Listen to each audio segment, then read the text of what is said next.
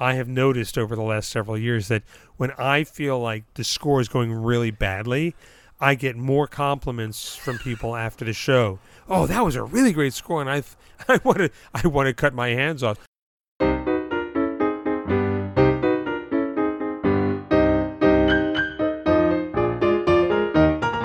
Greetings across whatever you listen to things on. This is the Silent Film Music Podcast with Ben Model.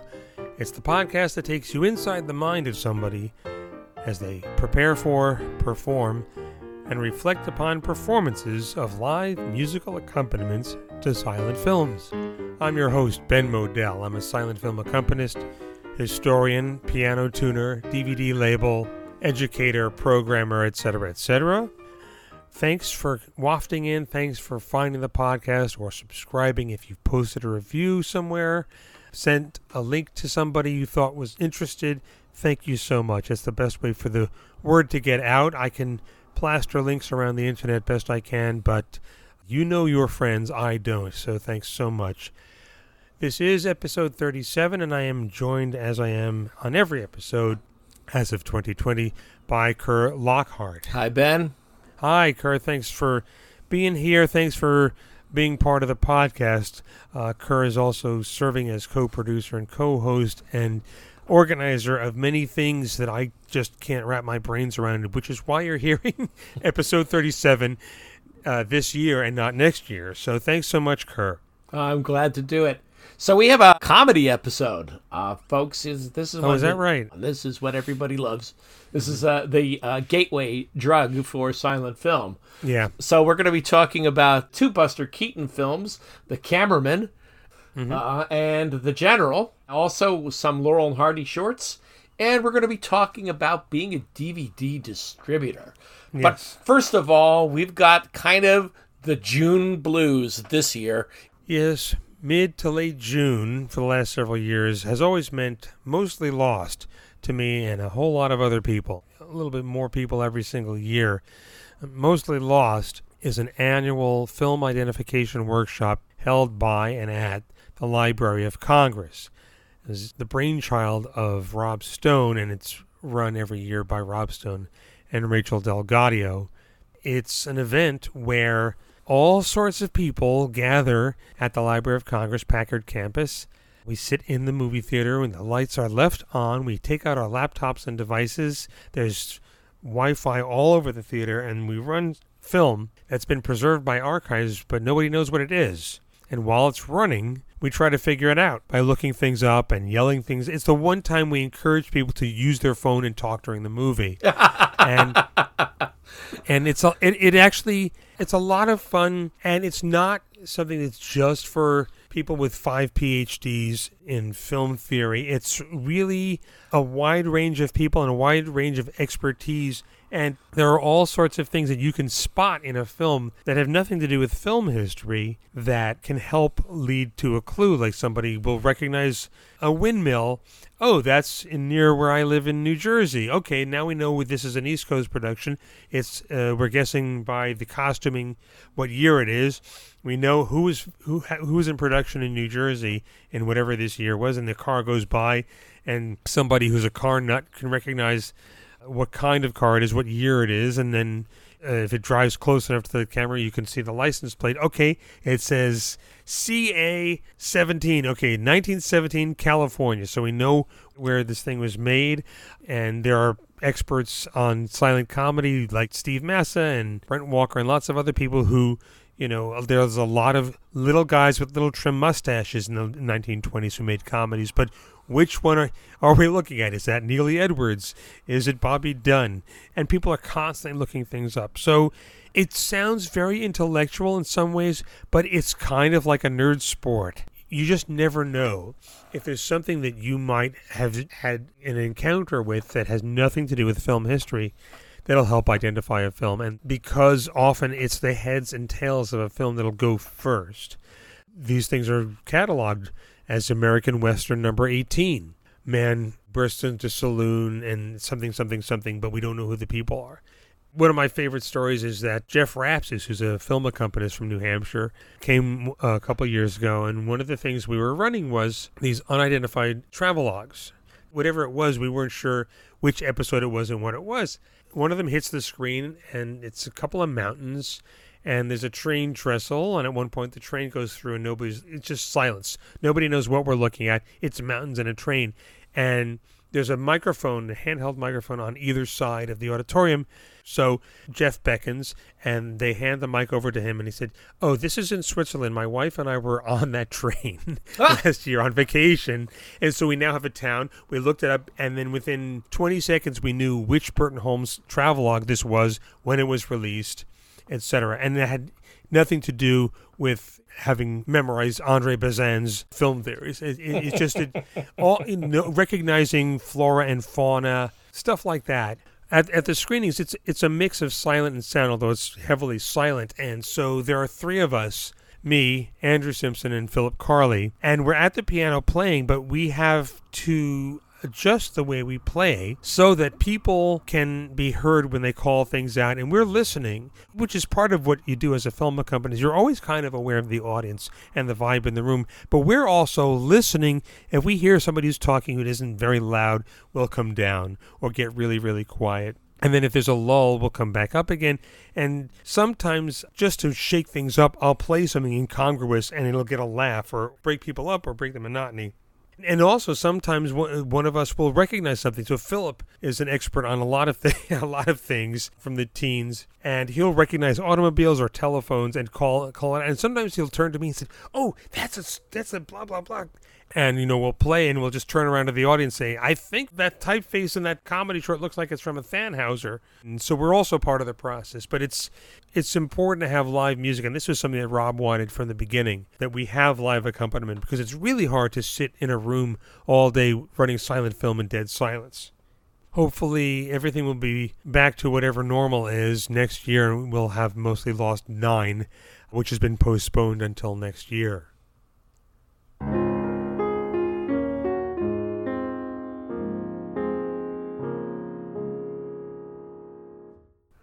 So last year there was a lot of excitement because a new restoration of Buster Keaton's first MGM feature, and for many people his last really great feature, The Cameraman, uh, debuted. And this is a film that actually withstood a lot of damage. Mostly, the legend goes, because MGM showed it to every comedian they signed up. And now it's going to be turning up on home video, or has turned up now, as uh, yeah. as you're listening to this. But we're not going to talk about that release because Ben, you had a different attack on the sound of that film. Well, for the longest time, the film was available on DVD from Turner. And the edition that was on that DVD had a score that got done as part of the Young Composers competition that they used to have. It was a great idea where they would find young composers who would win the contest and then get to compose a musical score for a silent film that had been made by Warner Brothers or MGM and then release it, and the score would be performed by an orchestra. And the scores that were done for these, some of them are good, and some of them kind of miss the mark.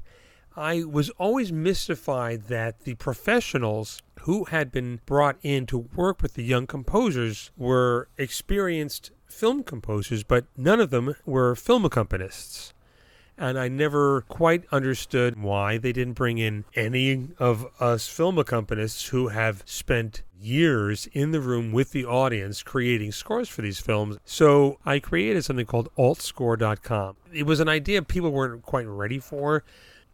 I would see people complaining about scores that were on home video releases of silent films. And I thought it would be great to have an alternate score and I figured out a way I could make it available as an MP3 download for $2.99. And I had a, a short list of films that I saw a lot of complaints about their scores. One of them was the score for The Cameraman. My point with the altscore.com project was just to provide an alternate score. If you didn't like the track that's on the DVD, fine, here's something that's probably more in line with what you're expecting from a silent film score. And with the cameraman, it's not quite as surreal as some of Buster's other films. And there is that one moment where he and Marceline Day have that kiss in the rain. And that's the one scene that has a lot of pathos to it, more so than many of his other films. So, what are we going to hear now? This is a performance I did at Bard College. This is on an upright piano They have a nice medium sized screening room, and this was done about a year ago. And there's a mix in the audience of people from the local community as well as students coming in. So, what you're going to hear is we start a minute or so before that kiss moment. And what I like to do with that sequence because it's unlike something from any other Keaton film where there's a sweet little moment and she kisses him and goes inside and he's soaking wet and he just stands there and has this very real moment. And I want to support that musically. And sometimes what I'll do is I'll just stop for maybe half a second. I find that playing quieter and quieter kind of zooms the audience's attention up into the heart Fascinating. of what's happening on screen. In a moment like that, you could go for a big Max Steiner romance moment, but that can also push the audience away. But it's not shot in a close up or medium, close medium shot. We just hold and hold and hold, and he's shivering. And he's got such an expressive face, and he's such a great performer. He just has this incredibly honest, real moment, unlike anything in any of his other pictures. And I'll just come down to almost nothing so you'll hear that moment happen, and then we go into the sequence with him and the wonderful character actor Harry Gribbon, who's the policeman. Live in performance at Bard College, September 25th, 2019. Yours truly accompanying Buster Keaton's The Cameraman.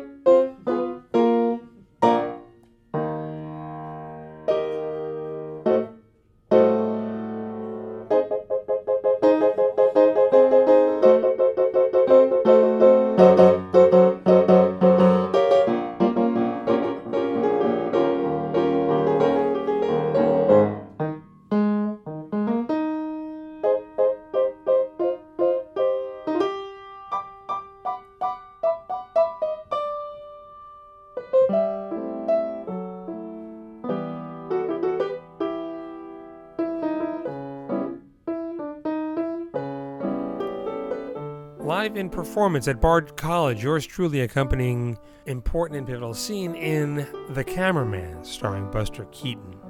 And I was getting ready to play for that film again.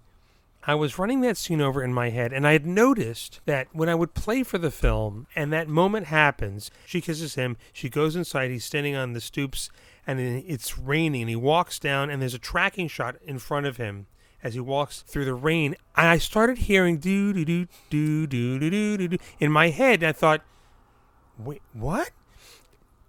My daughter, she's 23, and I asked Molly, who's seen that film a lot. I said, Molly, in Singing in the Rain, what happens in the scene after Kathy Selden and Don Lockwood kiss? Good night, Kathy. See you tomorrow. Good night, Don. Take care of that throat. You're a big singing star now, remember? This California dew was just a little heavier than usual tonight. Really? From where I stand, the sun is shining all over the place. And she said, Oh, they, he does singing in the rain. I said, Okay, that's why I'm thinking that. And then I thought, Huh,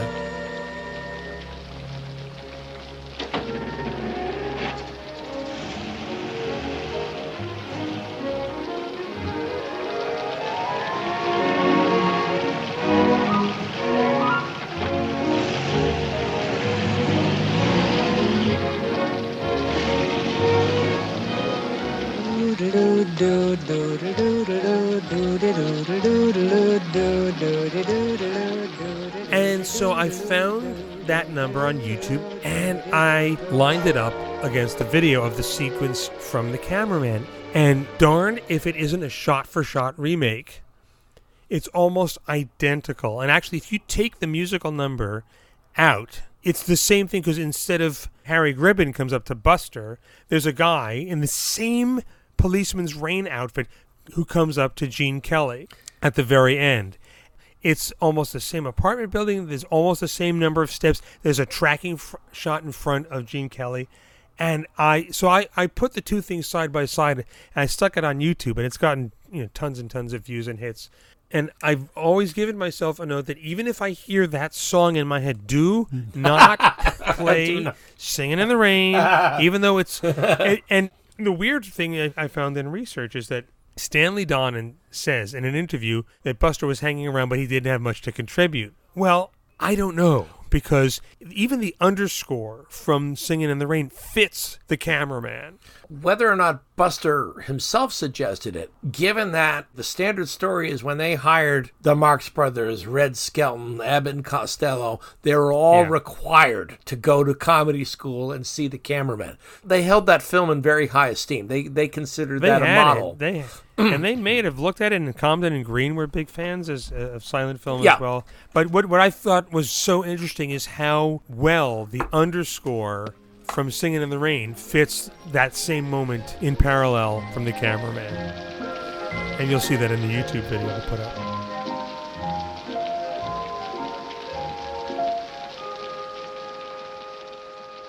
Of course, the frequent um, partner or companion of the cameraman is Buster's next MGM film, Spite Marriage. I'm not a fan of the film. It's the birth of what I call stupid Elmer. You know, he's just a dolt that everybody ma- makes fun of and laughs.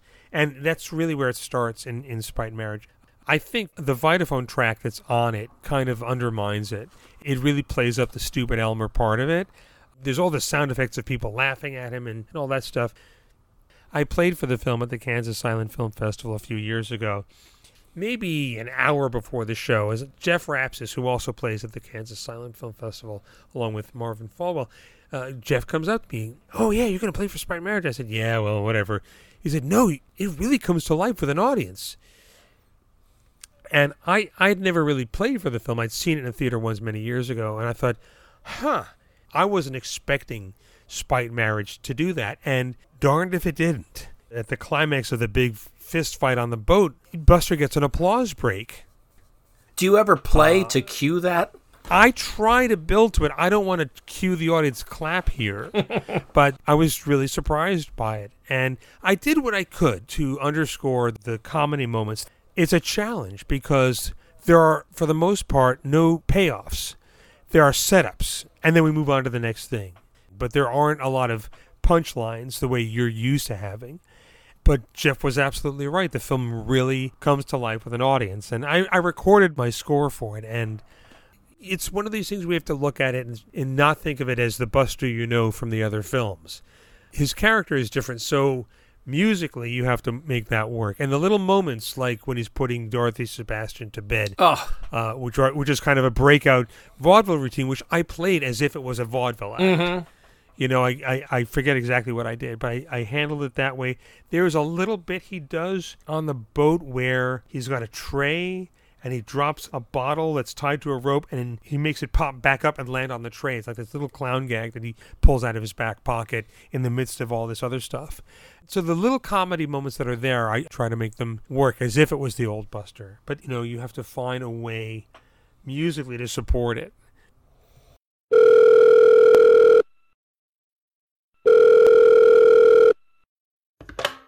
My name is Mark Fuller. I'm based in Bristol in the UK. We have a little silent film organisation which produces and puts on events in and around the southwest called Southwest Silents. That's southwest of England. Because all of our events obviously have ground to a halt with the lockdown, we've been tacking onto the coattails of uh, Ben and Steve and um, the watch party since it began from from uh, the first broadcast. But they've been great fun, great selection of films. Thank you to all the archives who've uh, allowed that to happen. But a good international selection as well. What was interesting was that one of the prints you showed, I think the weekend before last, um, was an American film, but it was a British print. Uh, from the intertitles, it kept going on about uh, a taxi fare being two quid or something like that, if I remember correctly. So yeah, these these things have crossed the world and back again, and it's great to see them. And thanks Ben and Steve for putting them on.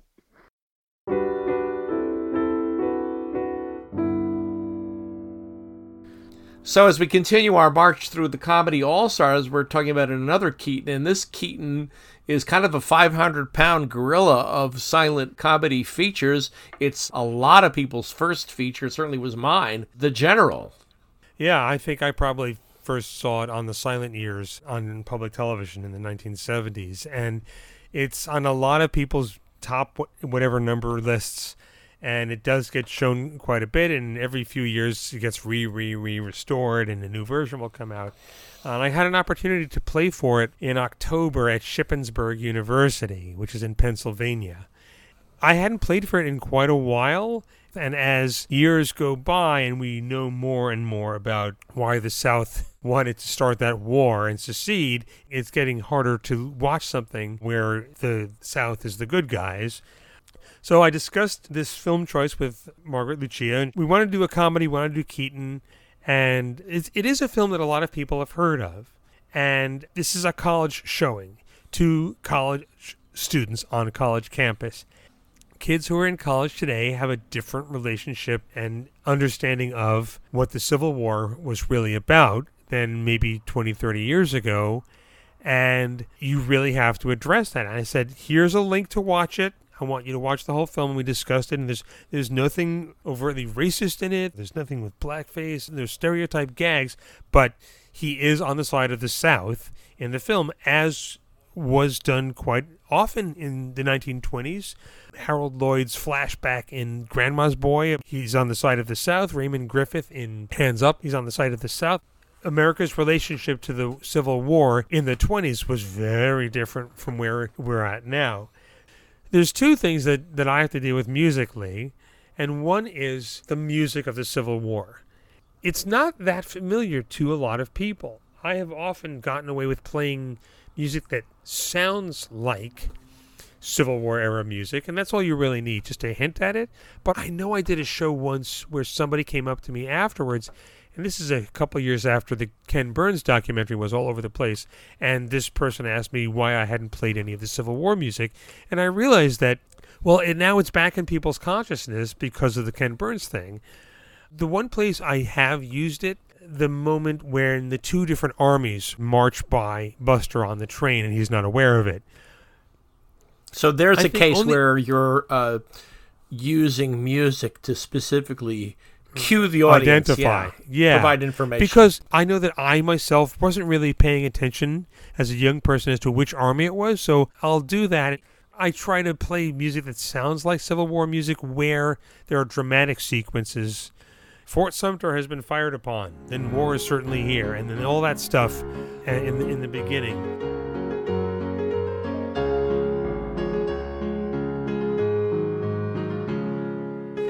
And then the other challenge is that it is, with the exception of the sequence in the night in the rain, where it pauses for a bit, it's a long chase.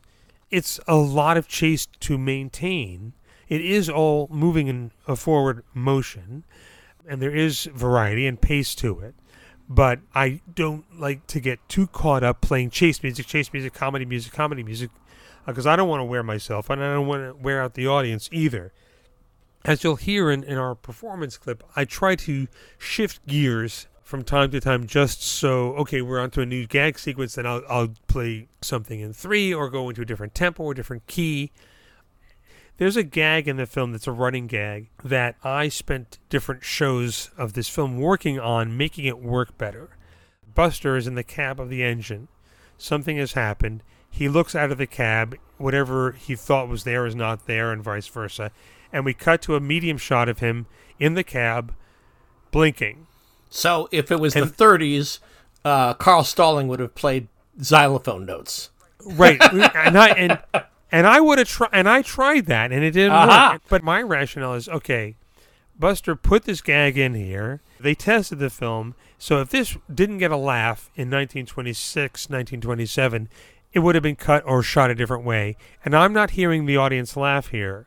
I'm getting maybe light chuckles, but not the big laugh that's supposed to be there. And you know that this clearly was supposed to be in there because it's the only shot that they faked. They plowed a locomotive across a burning bridge into a river, but the shot with the eye blinks is against a, a rolling diorama.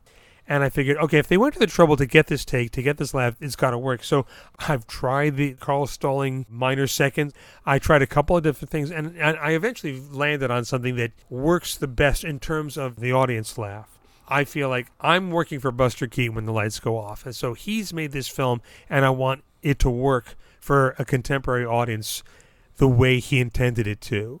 And so if there's something that I can do to help this gag that he, he and his crew worked so hard on, I'll do it.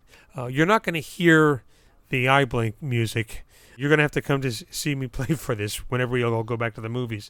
So what you're going to hear is my live performance at Shippensburg University on a very nice grand piano of Buster Keaton's The General. I believe it starts right around the moment when Glenn Cavender removes the, the coupler of the, the car and the engine is stolen, and it goes through the first minute or two of Buster in pursuit of his So general. this is the Northern spies stealing the general. Yeah. Yes, the Northern Spies. I'm sorry, and you'll see me trying not to wear out my welcome playing chase music.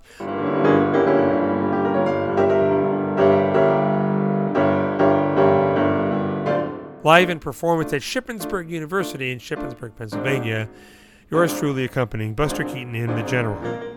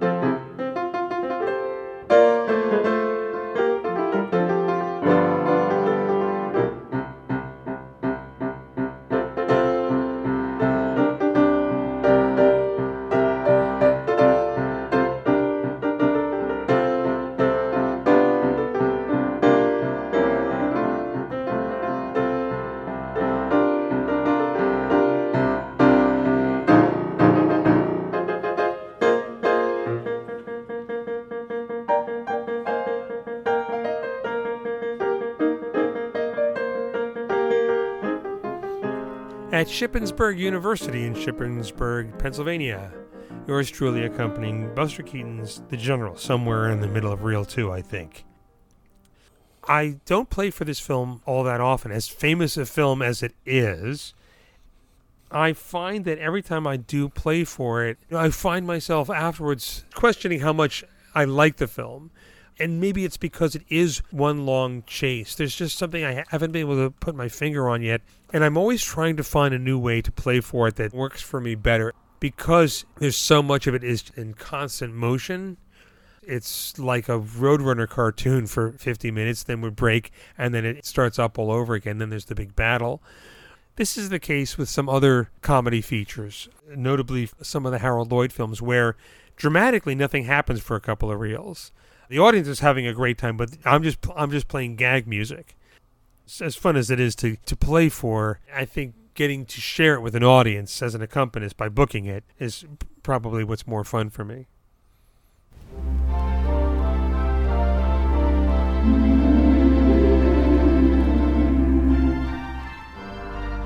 The Silent Film Music Podcast is brought to you by Undercrank Productions, home of the neglected and unexpected in classic film. Mostly Lost, it's the name of a film workshop, a state of mind, and now it's two DVD releases from Undercrank Productions.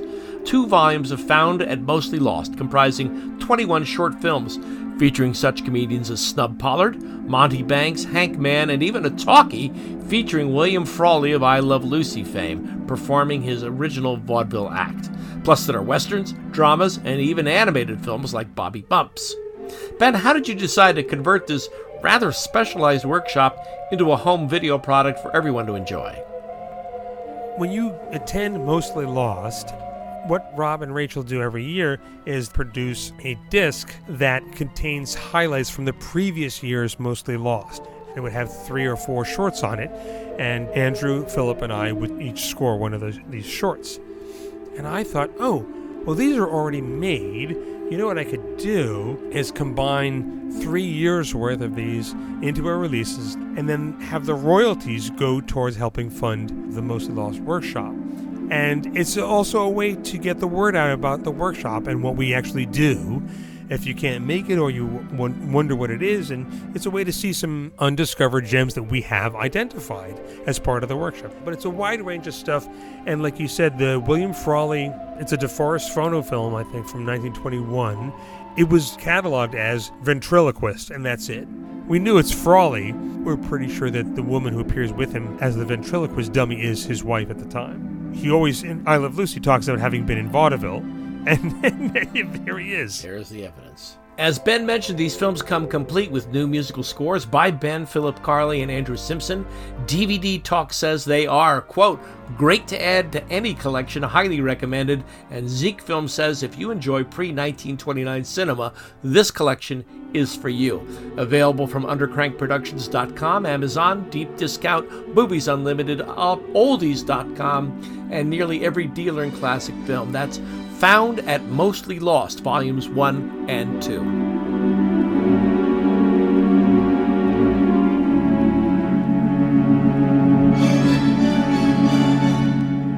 So, Ben, you're looking back over the years, boy, film accompanist, you're trying to stitch together enough appearances to turn this into a career. And then somehow you've slid sideways into becoming a DVD distributor. How yeah. why has that happened? I have no idea. I have no idea that this quote unquote career is, is, you know, I shouldn't be making a living doing this, but I am.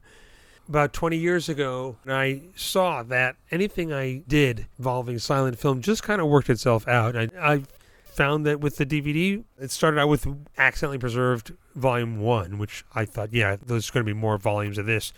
And it just worked there is something in it. And that was a that was a Kickstarter, was it not? It was done as a Kickstarter at the way. This is uh, 2012, so this is right when Kickstarter is really um, starting to tip, and people are li- going to crowdfunding for artistic projects and other things. And I coupled that with manufacture on demand, which I'd found that Amazon was doing. The formula that I came up with is fund the project through crowdfunding, eliminate the need for inventory by doing it as manufacture on demand. Manufacture on demand is done by Amazon, so you're automatically on Amazon. And then between that and the other quality factors of good transfers, good scores, and most importantly, good box art, because box art is your that's your first line of defense online it just kind of worked. And here was a DVD of films that nobody had heard of, with people nobody had ever heard of. And I did get a bit of a boost because some months before Dave Kehr stopped writing for the Times and started being a film curator at MoMA, he reviewed Accidentally Preserved, Volume 1, and the review was at the tail end of his review of the new Blu ray of Safety Last. So I sold a lot of copies of Accidentally Preserved, and which allowed me to release Volume 2 and then there just became this cycle of thinking of other things to release. I've been playing at Library of Congress and starting to get to know what they had in their collection, and that's how Musty Suffer came about. The cycle I was talking about is I would crowdfund something, I'd produce it, score it, do the publicity, get it out, release it, and then be at a point where I think, oh, I'm never doing this again. And then a few months later, I'd get over it, and I'd hear about another bunch of films or some feature, and think, uh, so I should really put that out because there's all this stuff that the big boys, you know, Kino and uh, Flicker Alley or Criterion, might not necessarily be interested in because it's a limited interest. But I had found this wormhole as a way to get these films that are sitting in archives on a shelf or in collectors' shelves to the fans who wanted to see the them. other thing I want to say about your side hustle is that the key to a successful Kickstarter is preparing the ground. You can't just uh, shoot your video and put it up and hope somebody comes along. You need to have an established base of people who know you and are going to come. It takes about 12 months to prep the 60 days of the Kickstarter. And there you are zigzagging the country, meeting people and entertaining audiences.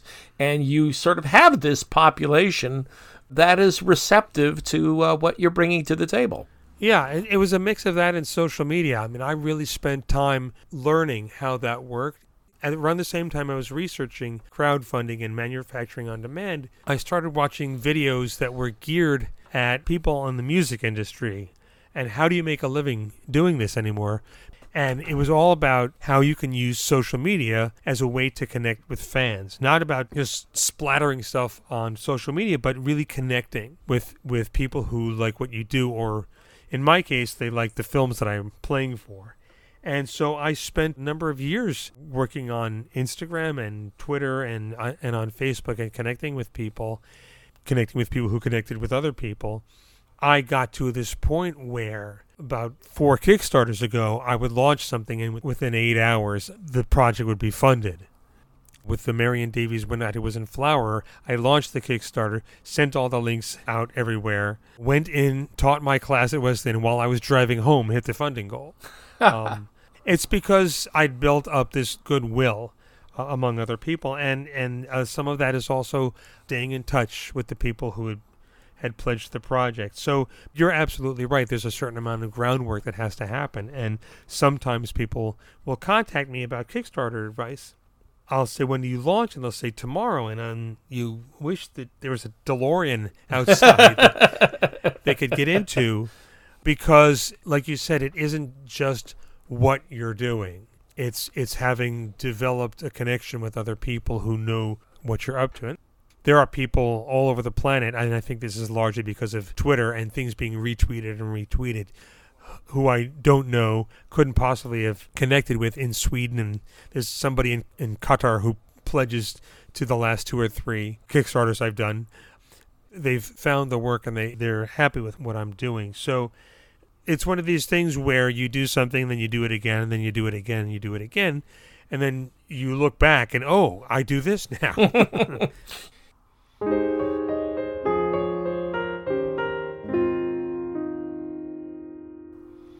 All right, so continuing the great parade of comedy, we, are into my jam here, Laurel and Hardy. And yeah. I don't think I've had a lot of opportunities to see Laurel and Hardy with live music. That must be really a lot of fun.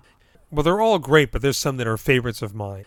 We're going to hear a, a section of a recording of a live performance I did at the AFI Silver Theater in Silver Spring, Maryland. This is a program that was assembled by Lobster Films in Paris. That's Serge Bromberg. The lead-off short on the program is a new restoration of a short called Duck Soup, not to be confused with the Marx Brothers picture. This is the first time Stan and Ollie were teamed in a film, and it's based on a sketch that Stan's father had written and done, and it was later remade as Another Fine Mess the film has often been around in slightly truncated versions with foreign titles, and this is a better looking version and slightly more complete. And the rest of the program were the regular Laurel and Hardy team shorts, including Wrong Again, which is really one of my favorites, and I, it's one I show my students, and another film called Liberty, and that's what we're going to hear a section from. It's the one where the two of them are doing a high and dizzy thing up up on girders, people really like this short more than I expect them to, and it does get shown quite a bit. It's not a typical Laurel and Hardy film. It's not about their characters. The high and dizzy gags are great, and once they get up on the building and the film takes off, this is why I like Wrong Again so much. It's so much about the two of them and their friendship and the weird way they understand the world.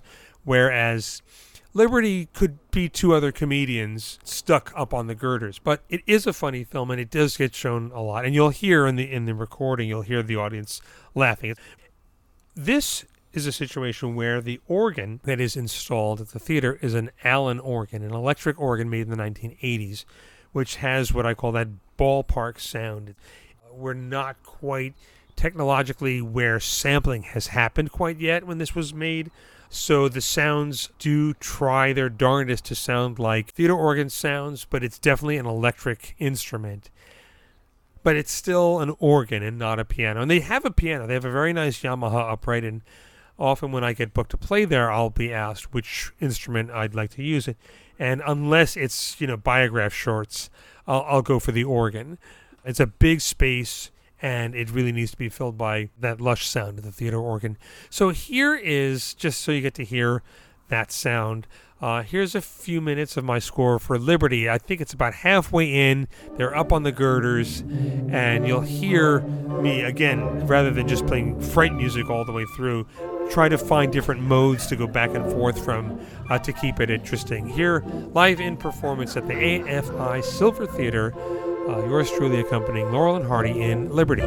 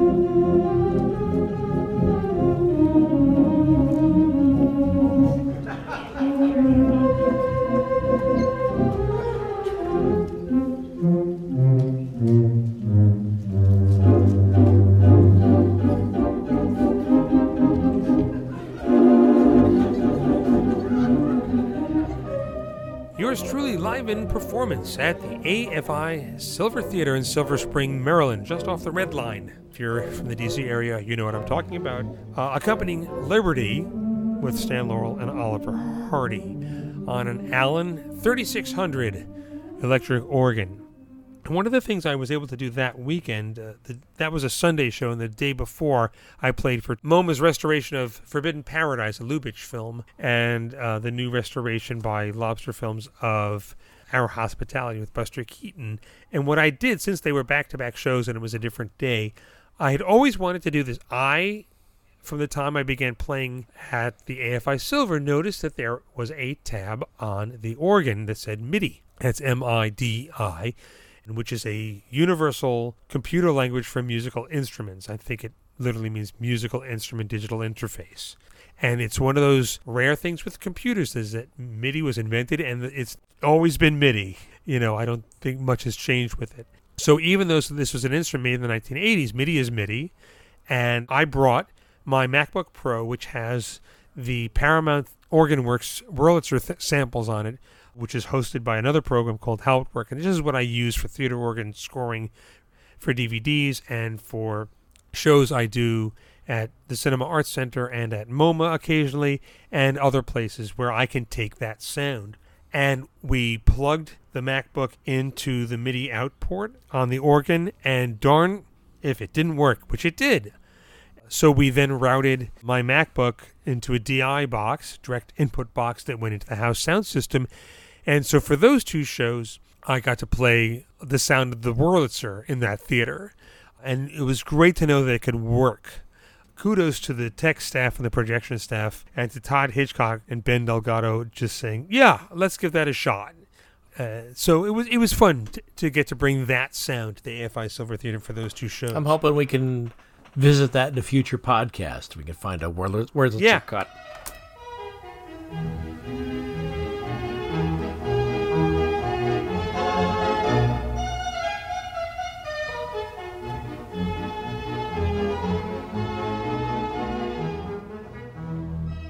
So now it's time for our frequently asked questions.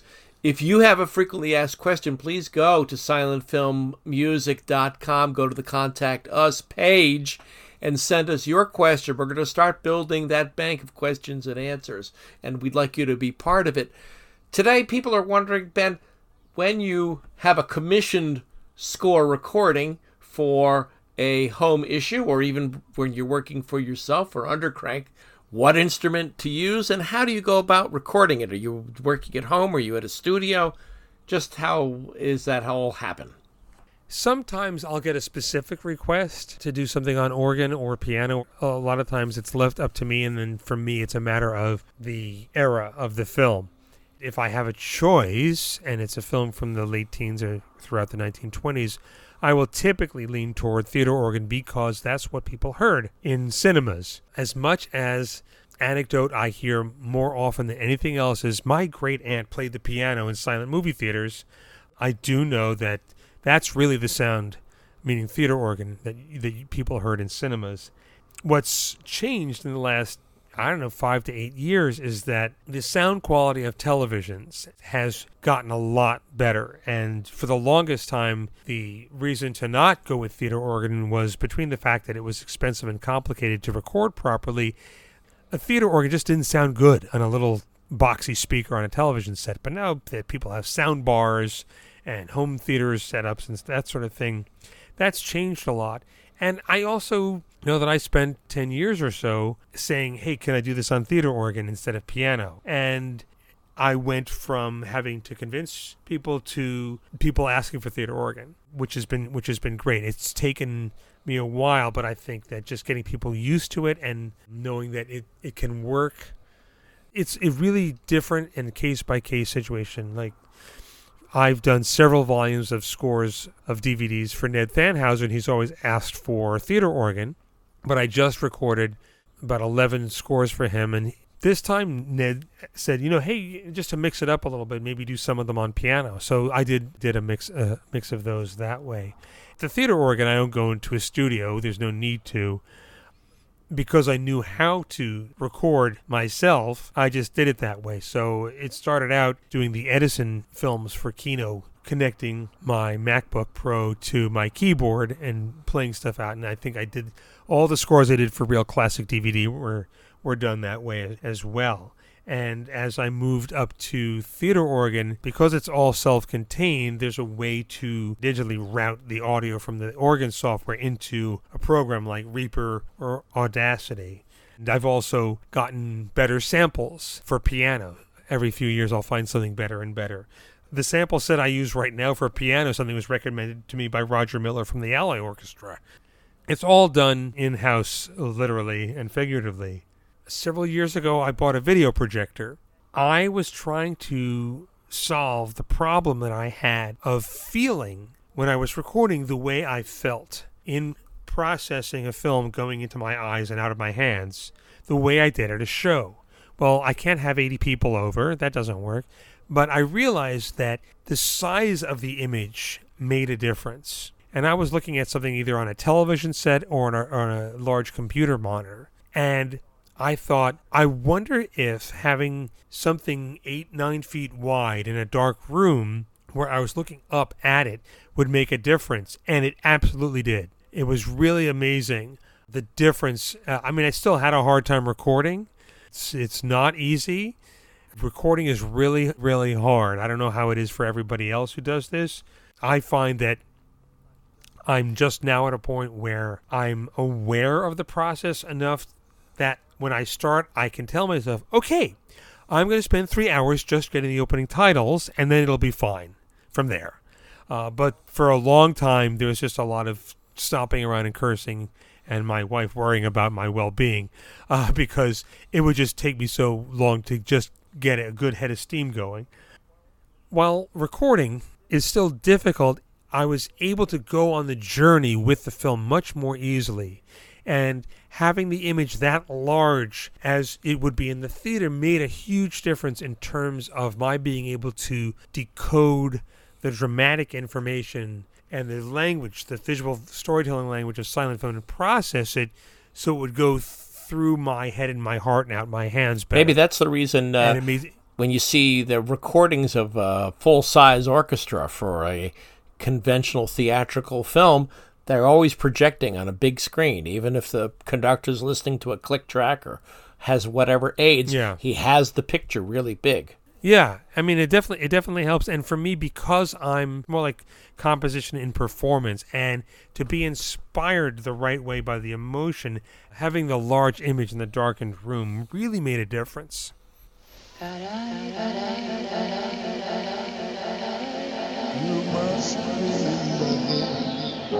You must is just a kid, a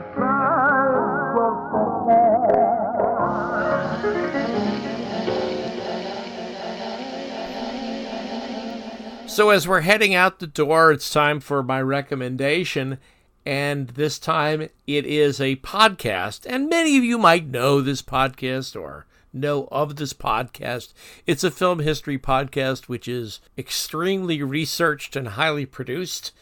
It's called You Must Remember This. It's uh, written and narrated and produced by Karina Longworth, who has managed to parlay this into some producing and script assignments in Hollywood. She's gotten a lot of attention for this. But the one that interests us here at the Silent Film Music Podcast are episodes 121 through 131, this is part of a larger series where she is debunking the Hollywood Babylon version of Hollywood history, and we all know just how awful that is. And these 12 episodes, or 11 episodes, 121 through 131, specifically focus on silent film, which had probably more than its share of legends. 121 is about Griffith and the Gish sisters. There's one about Olive Thomas, about Roscoe Arbuckle, William Desmond Taylor, Mabel Normand, Wallace Reid, the Hollywood Code, Peggy Hopkins Joyce, Thomas Ince, right. Rudolph Valentino, and Clara Bow. And all those people are subjects of stories which are scurrilous in one way or another. And she sets the record straight. And so you can correct a lot of people with telling you nonsense at parties about the silent yeah. film stars and producers. with this really fine series. So that's You Must Remember This, episodes 121 through 131. It's completely free on every known podcast platform in the discovered universe to this point. Play it, Sam.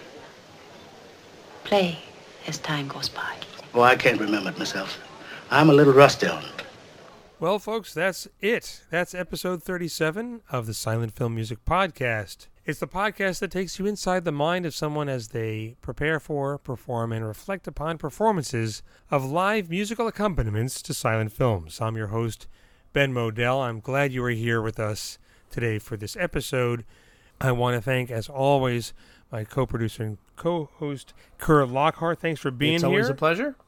Finally, after I don't know how many years uh, I, I've been doing this solo, I really appreciate all the work that goes into this.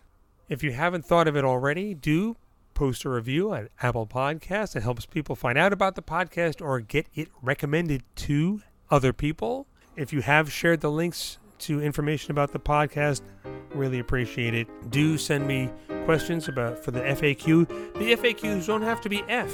They can be dumb. They can be dumb. There are no dumb questions. Those are often there are no dumb questions, and sometimes those are the best ones. So do send in questions. I'm on Instagram and Twitter at at Silent Film Music. I'm on Facebook. You can reach me by email. And until the lights come on in the cinemas again, I will see you every Sunday for the Silent Comedy Watch Party on YouTube. Thanks for listening to the Silent Film Music Podcast with Ben Model. I'll be seeing you.